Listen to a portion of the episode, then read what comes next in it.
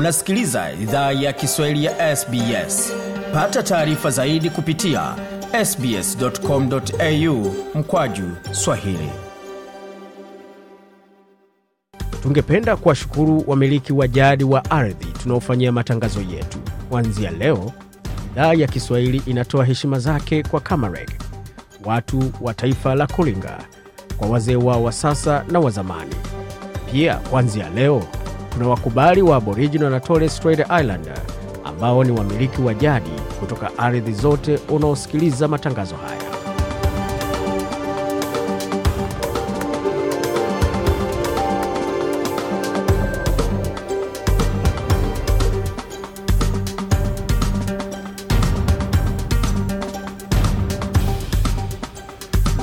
Ulipo na karibu katika makala ya idhaa ya Kiswahili ya SBS. Uko na migode migerana, tukuletea makala kutoka studio zetu za SBS na mtandaoni anwani ambao ni sbs.com.au mkwa juu swahili. Hivi sasa ikiwa ni saa sita dakika ni moja kwa masaa ya mashariki ya Australia. Vilevile vile, hivi sasa ni saa kumi dakika moja kwa masaa ya Afrika Mashariki na kule magharibi mwa Australia hivi sasa ni saa nne dakika ni moja, tukiwa na mengi ambayo tumeandalia. Tuanze kwa taarifa ambazo tumeandalia kwa kionjo cha yale ambayo yanajiri katika makala. Je, ushawishi wa Marekani unasababishwa na nini, hususan na barani Afrika ama katika nchi zinazojulikana kama zinaendelea? Marekani kama mojawapo ya nchi zilizoendelea inafikiria kwamba ni lazima amri zake zitiiwe na nchi za Afrika, na kama hamtii amri zake basi ndio mnapata shida kama hiyo ambayo sasa hivi Uganda inapata.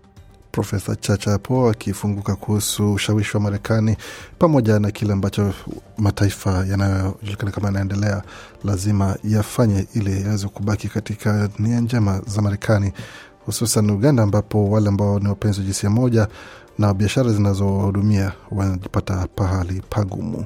Kutoka hapo tuzungumzia swala zima la maombi ya raia kwa viongozi wao, hususan raia wa Kenya wanaoishi nchini Australia. Maombi yao ni yapi kwa viongozi wa Kenya?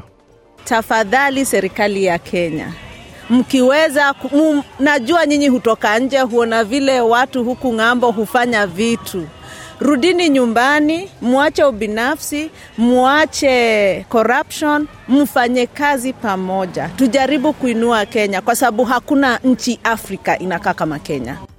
Yote hayo tutaweza kasikia baada ya taarifa za habari, tukianza kwa muktasari wake. Hilo ni ombi la dhati kutoka kwa Kenya.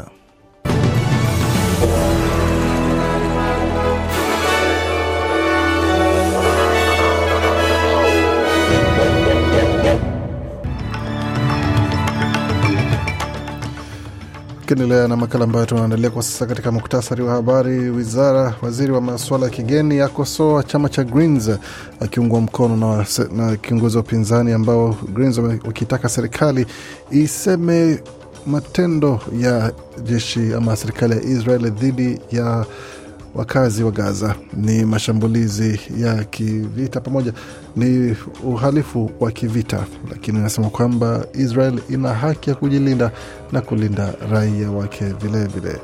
Katika taarifa zingine ni pamoja na moto ambao unaendelea kuwaka kule Queensland ambapo shirika zinazotoa misaada zinatoa onyo kwa watu ambao katika maeneo ya Mount Isa na sehemu zingine za Queensland, wakati moto wa vichaka unaendelea kusababisha uharibifu mkubwa jimboni New South Wales. Uh, waziri wa masuala ya kiaboriginal anasema kwamba anatumai kuweza kuwasilisha sheria ama mswada utakaoleta mkataba kabla ya, ya kura ya kuu ijayo, na jeshi la polisi la kabiliana na pendekezo la uba, uhalifu wa nyumbani. Tukitazama katika masuala ya kimataifa, ambapo Watanzania wawili ni miongoni mwa mateka wa Hamas, yasema Israel, wakati Sudan yagubikwa na mzozo wa wakimbizi wa ndani unaoikabili dunia na uchunguzi wafunguliwa juu ya ajali ya moto iliyoua watu 77 Johannesburg. Na katika michezo Australia yakabiliana na Iran katika mechi ya kufuzu kwa michezo ya Olimpiki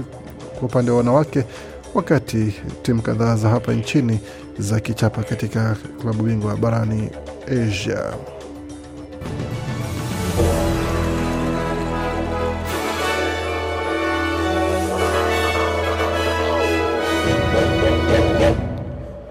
Wasikiza idhaa ya Kiswahili ya SBS ukiwa na migode migerano katika studio zetu za SBS, tukielekea moja kwa moja katika makala ambayo tumeandalia kutoka studio zetu, tukianzia hapa ambapo yanakuja kwa sasa, tukianza katika taarifa kamili za habari ambapo Penny Wong, waziri wa masuala ya kigeni Penny Wong ametupilia mbali madai ya chama cha Greens kwa serikali ikosoe mashambulizi ya Israel mjini Gaza kama ni uhalifu wa kivita. Senata wa chama cha Greens Jordan Steele John alimwomba Senata Wong aseme kwamba matendo ya Israel ni mfano wa adhabu ya jumla, ila Bi Wong alikataa ombi hilo akisisitiza kwamba uh, Waisrael wana haki ya kujilinda pamoja na kulinda raia wake na Vilevile, Senta Wong ameongezea kuwa jumuiya ya kimataifa lazima isaidie kutafuta mbinu ya kuondoka katika mgogoro huo kuelekea kwa suluhu ya kuwa na mataifa mawili baada ya mgogoro huo. Naye kiongozi wa upinzani Peter Dutton ameeleza shirika la habari la Channel 9 kuwa anadhani chama cha Greens kimeenda mbali zaidi kwa madai yacho, akiongezea kwamba The Greens have gone too far. Their hatred of Israel, it seems, knows no limits. And Hamas is a listed terrorist organisation and they're encouraging hatred because I spoke to some Jewish friends yesterday who are actually living in fear in our country at the moment. And Anasema kwamba Greens wameenda mbali sana. Chuki yao dhidi ya Israel ni kama haina kikomo, na Hamas imeorodheshwa kama shirika la kigaidi na wanahamasisha chuki, kwa sababu nilizungumza na marafiki wangu Wayahudi jana ambao wanaishi kwa hofu katika nchi yao, na kwa sasa haikubaliki, na wanachofanya ni kuongeza chuki hiyo. Hatuvumilii vurugu au ubaguzi dhidi ya Australia yeyote, na kwa sasa nadhani chama cha Greens kinacheza michezo ya kisiasa na wanastahili kukosolewa kwa hilo, alisema kiongozi wa upinzani Peter Dutton hapo katika kashfa yake akikemea chama cha Greens. Tukileka katika taarifa zingine ni pamoja na tukisalia kwanza katika taarifa hizo ambapo Watanzania wawili na raia mmoja wa kusini ni, mwa Afrika ni miongoni mwa mateka 224 wanaoshikiliwa na Hamas baada ya mashambulizi ya Oktoba 7 nchini Israel. Serikali ya Israel imesema hakuna hata mmoja kati yao watatu aliyetajwa jina.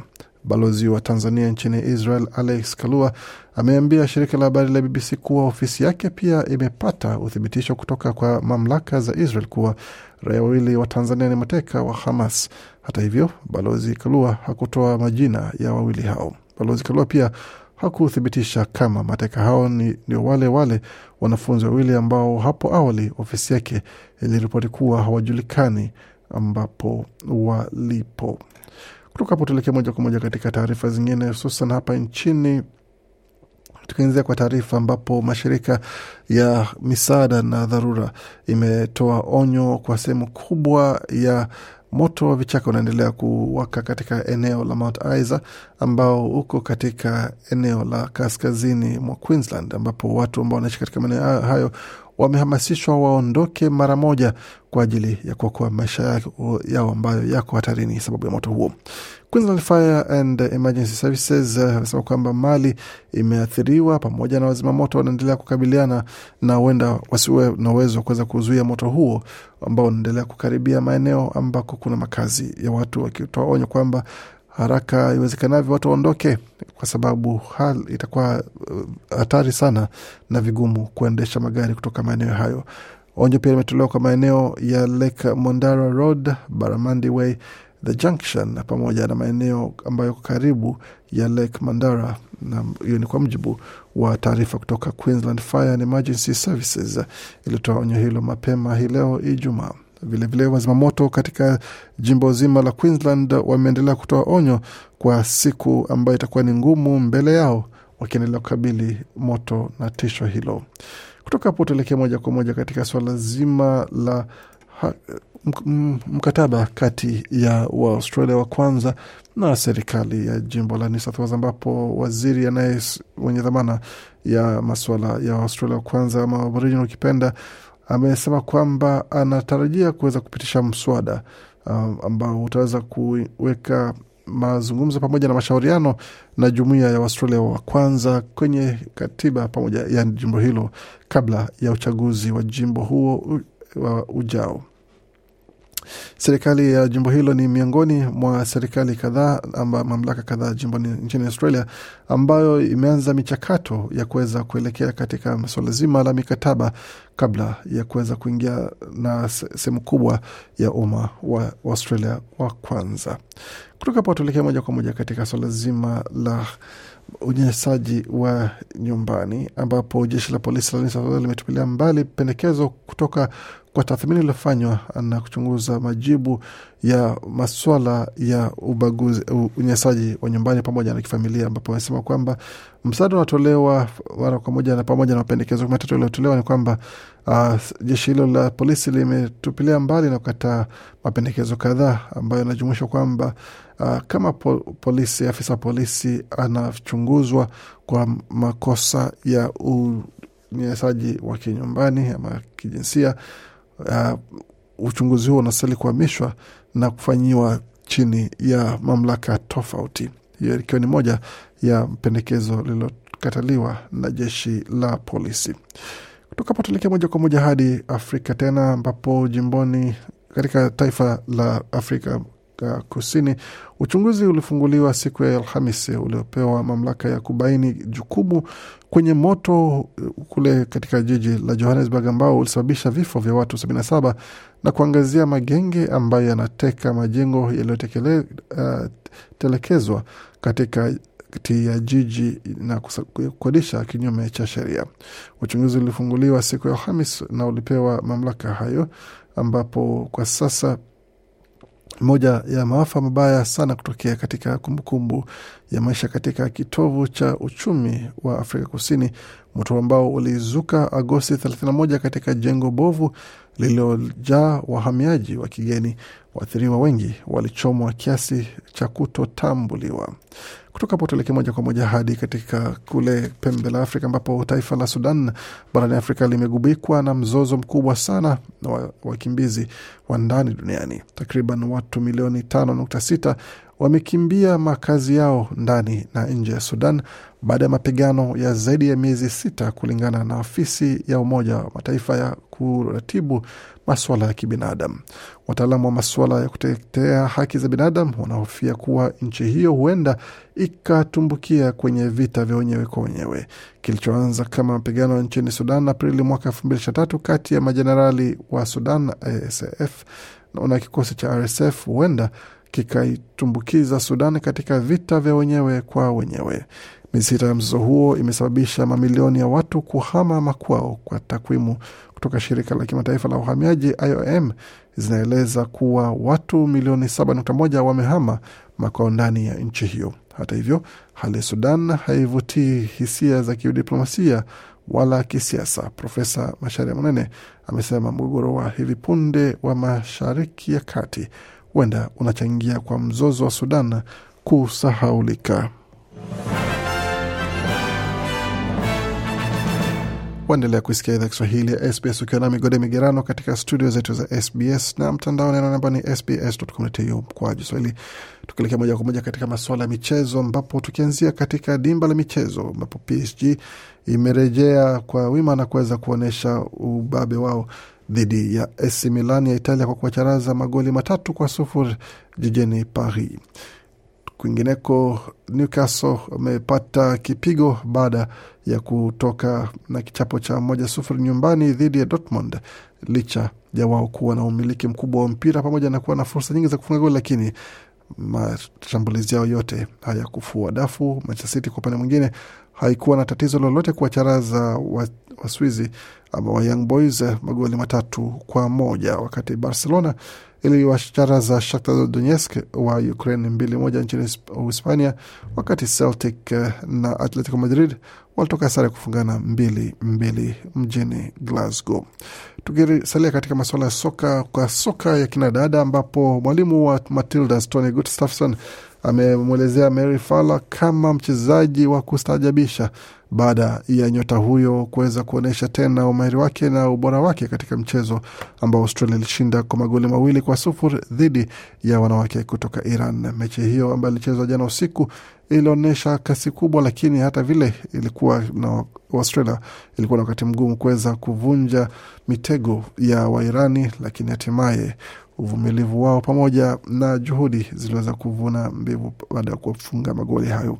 Mmoja waliopata magoli ni Sam Kerr ambaye ni nahodha wa timu hiyo pamoja na mwingine ambayo ni Seif Kali ambaye alifunga goli lake pia katika mchezo huo. Akizungumza na waandishi wa habari, mwalimu Gustafsson pamoja na wengine walikuwa na haya na vilevile vile, mashabiki walikuwa nayo kusema.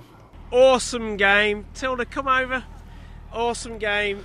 Shabiki wanasema kwamba ilikuwa ni mechi nzuri sana, akimwita binti yake aje karibu. Anasema kwamba mechi ilikuwa nzuri sana na tumemwona Sam Kerr akifunga goli mbele yetu, na ilikuwa ni kitu kizuri sana, na hawezi takia mema zaidi ya hapo, na bila shaka tunaendelea kuwaletea matokeo ya mechi zingine ambazo zitajiri katika siku zijazo, pamoja na yale ambayo yamejiri baada ya timu kadhaa za Australia kushiriki katika mechi za klabu bingwa barani Asia, ambapo Central Coast Mariners wamepata ushindi dhidi ya Bali United, wakati Makatha wamekula kichapo kule Phnom Penh, uh, Vietnam katika mechi yao vilevile vile ya klabu bingwa barani Asia. Kutoka hapo tuangalie hali ilivyo katika masoko.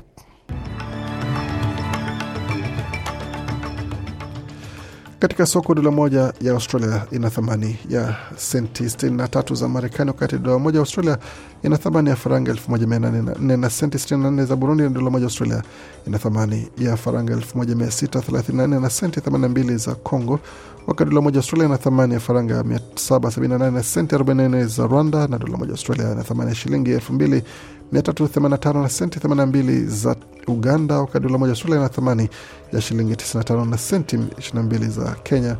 Vilevile dola moja sula ina thamani ya shilingi 1584 na senti 38 za Tanzania. Tukitazama katika utabiri wa hali ya hewa jijini Adelaide nyuzi joto pale ni 18.8, wakati mjini Brisbane, Brisbane ni 21.8, Canberra zikiwa ni 14.3, Darwin 32.4, Hobart 11.9, Perth 16.1 zinahusika pale, wakati Melbourne nyuzi joto pale ni 16.2 na Sydney kwa sasa wanasema nyuzi joto pale ni 17.2. Kufikia pone mwisho taarifa habari ambayo tumeandalia. bakini kwa makala mengine ambayo anakuja kutoka studio zetu za SBS Radio.